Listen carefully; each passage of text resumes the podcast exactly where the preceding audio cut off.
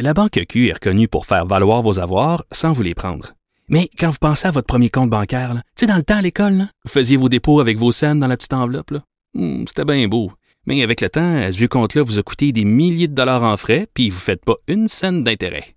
Avec la Banque Q, vous obtenez des intérêts élevés et aucun frais sur vos services bancaires courants.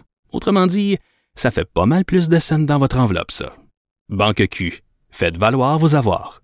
Visitez banqueq.ca pour en savoir plus. Autres. Ben oui, on le sait. Martineau, ça n'a pas de bon sens comme il est bon. Vous écoutez Martineau. Cube Radio. Alors, je suis très content car, car je discute avec Christian Rio, l'excellent correspondant à Paris pour le quotidien Le Devoir et qui collabore ici à Cube Radio. Bonjour, Christian. Bonjour, Richard. Je sais que vous voulez me parler de vaccination, mais tout d'abord, j'aimerais vous entendre sur Evian. Donc, Evian qui a émis un tweet, qui a publié un tweet qui a fâché les musulmans. Euh, vous avez certainement suivi cette histoire. Vous pouvez nous la raconter, Christian? Oui, oui, absolument. Écoutez, euh, ben, vous savez que, que Evian vend de, de l'eau. Hein? Oui. c'est, bien. euh, c'est bien connu. Alors évidemment, euh, Evian a, a fait a fait sa publicité de toutes les façons possibles, imaginables là, sur Internet. euh, le, mais mais mais il l'a fait le jour précis du euh, du début du Ramadan en France, qui, qui commençait au début de au début de la semaine.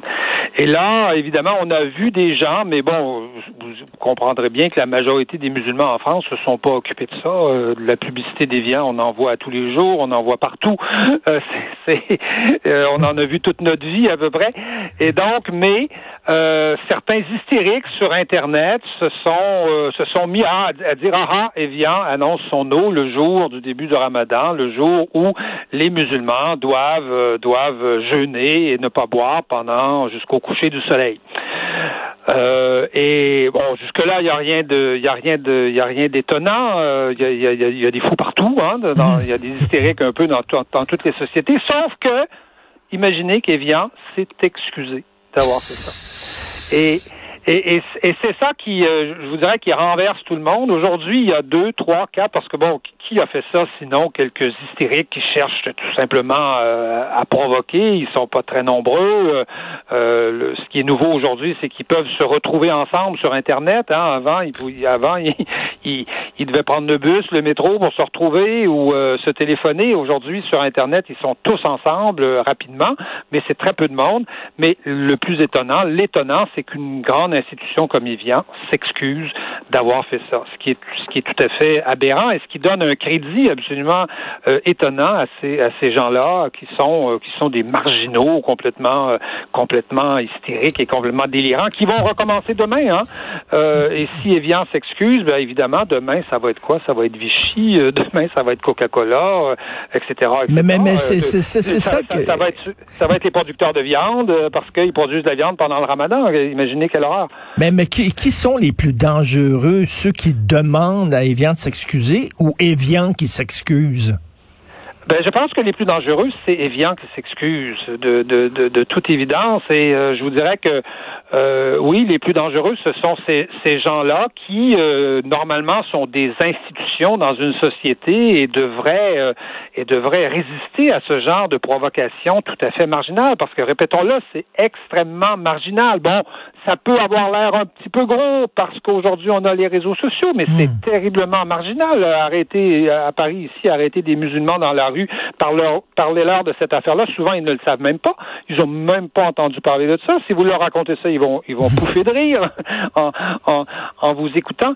Mais effectivement, les plus dangereux, ce sont euh, ce sont ceux qui cèdent à ce à ce à ce chantage. Vous savez, dans, le, dans, dans les Français le savent, dans une société, il y a des ce qu'on appelle des collabos. Oui. Des gens qui sont prêts à virer capot demain matin pour toutes sortes d'intérêts, hein, peut-être parce qu'Evian a peur euh, d'avoir euh, d'avoir une mauvaise presse, mais je vous dirais que à, notre époque, en ce moment, les collabos sont nombreux. Il y a des époques comme ça où il y a plus de collabos que d'autres, mais, mais on dirait qu'ils sont très nombreux aujourd'hui. Et pire encore, bon, là, il s'agit d'une entreprise privée on, qui, a, qui, a, des intérêts privés, des intérêts financiers, mais quand ça devient des institutions publiques, quand ça devient des institutions même d'État, quand ça devient des personnages politiques, là, je vous avoue que euh, les bras nous les bras nous en tombent ben, et, le danger est réel, c'est-à-dire qu'on donne dans le fond le pouvoir à des maîtres chanteurs. Et aujourd'hui, dans le National Post, il y a un très gros texte euh, qui répond à une question. Je suis musulman. Est-ce que je peux aller me faire vacciner pendant le ramadan? Et là, mais as un énorme texte là, où ils ont euh, interviewé des... Mahomet avait pas prévu. et, là, il interviewe des, des, imams en disant, oui, étant donné que ça passe pas par ta gauche, directement dans ton sang, mais si c'était une pilule, tu pourrais pas la prendre, la pilule, parce que ça passe dans ta gorge et ça serait vu comme un nutriment par ton Dieu. Et là, tu dis, mais écoute, là, on est sur une autre planète oui, euh, on est sur une autre planète que je, vous le répète que des musulmans un peu euh, un peu dérangés, un peu hystériques, un peu euh, radicaux, un peu orthodoxes se posent ce genre de questions. Bon, bref, écoutez, ça, ça a toujours ça a toujours existé. On a vu ça chez les catholiques aussi, ben oui. mais que le National Post euh, fasse de ça euh, une question nationale, justement nationale. Euh, c'est ça, ça, qui étonne, c'est-à-dire que euh, il y a une espèce d'obsession aujourd'hui dans nos sociétés des, des minorités jusqu'à jusqu'à parler des minorités de la minorité de la minorité. On est on est rendu là chez les chez les fous, chez les chez les gens un peu un peu dérangés, mais il y a une obsession aujourd'hui dans notre société de, de de ça et même des grands quotidiens comme le National Post qui est un journal euh, quand même ben euh, de, de, de, de, prestigieux, euh, se plie à ce genre de choses-là. On, on, voit ça, puis on voit ça partout. regardez, regardez aujourd'hui le, New York Times qui est pratiquement devenu l'organe officiel de, des, des minorités agissantes aux États-Unis. dès qu'il s'agit de dénoncer quelque chose, le New York, le New York Times est, est là. On, on, on, comprend pas pourquoi des institutions qui, qui, peuvent être de droite, qui peuvent être de gauche, hein, hmm. se, se laissent comme ça, se laisse conquérir par des par des minorités euh, agissantes qui sont euh, qui sont extrêmement minoritaires dans la société. Mais ce qui fait que qu'une minorité finalement peut dominer la société euh, malgré malgré le fait qu'elle ne représente à peu près personne parce qu'elle a des échos dans les médias, elle a des échos dans les institutions, elle fait plier tout le monde.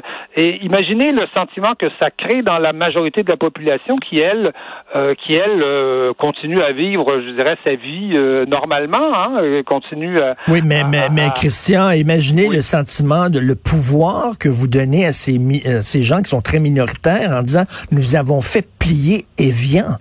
Oui, oui, absolument, absolument. On fait, on fait plier Evian comme on a fait avant ça plier d'autres, d'autres, euh, d'autres entreprises.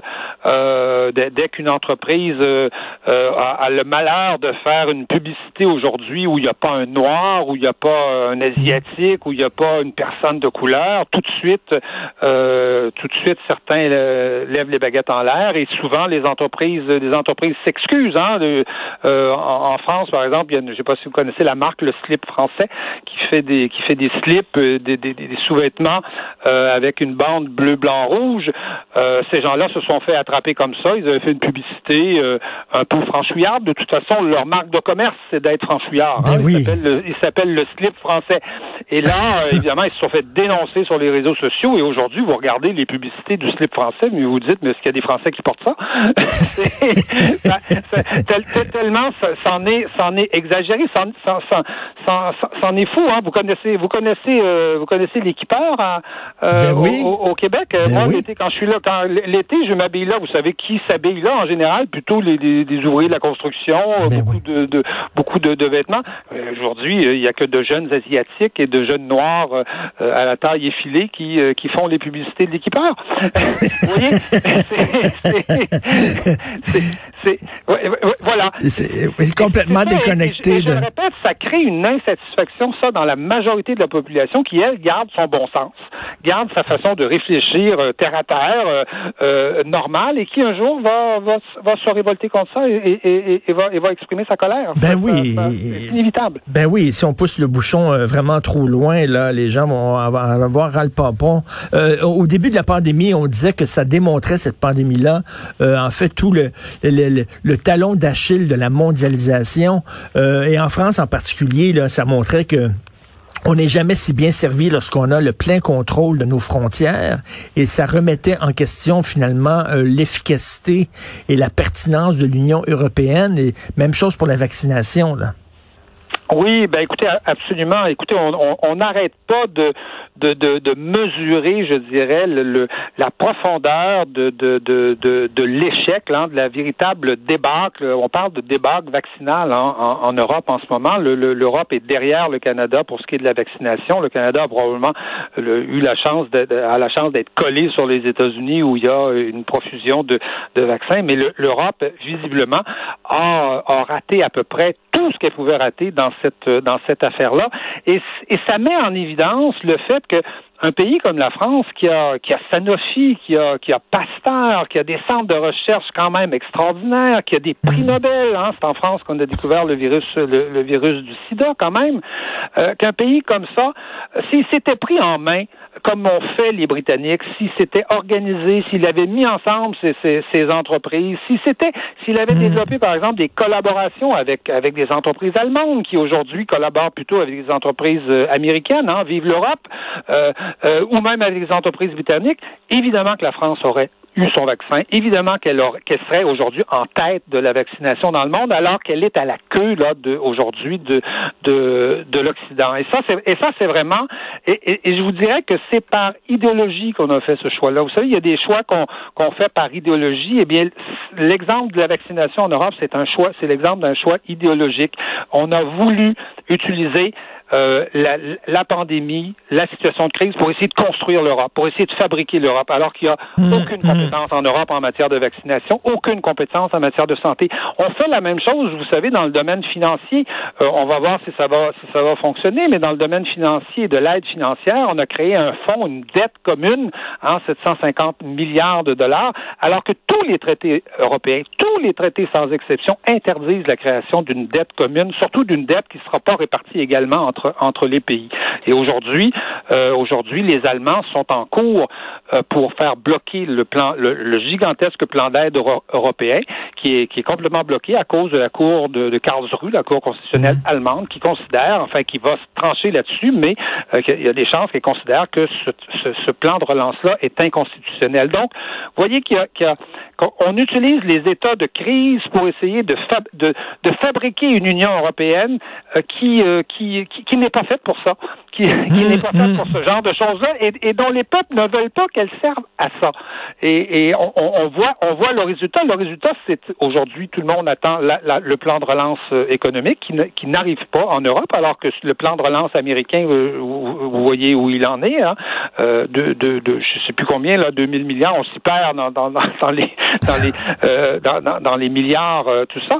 Mais euh, et, et, et, regardez le plan de, de vaccination qui est un échec. L'Europe va être le dernier continent à, à repartir après après l'épidémie. On calcule que si les Américains vont euh, vont combler, je dirais, le, le, leur perte euh, de, de, la période de la pandémie à peut-être en, en, en, neuf mois environ, trois trimestres autour de ça, euh, ça va prendre au moins deux ans en Europe pour pour pouvoir le faire à cause à cause de ce retard vaccinal qui n'est pas explicable par des raisons scientifiques ou par des raisons économiques. Et en terminant, est-ce que ce serait un coup fatal qui est porté à l'Union européenne J'imagine qu'il va y avoir un lendemain de veille qui va être assez pénible pour les tenants de l'européanisme. Oui, l'Union européenne n'a pas arrêté de dire après le Brexit, ah, enfin, les, Britanniques sont partis, ça va mieux aller, on va se relancer, ça va.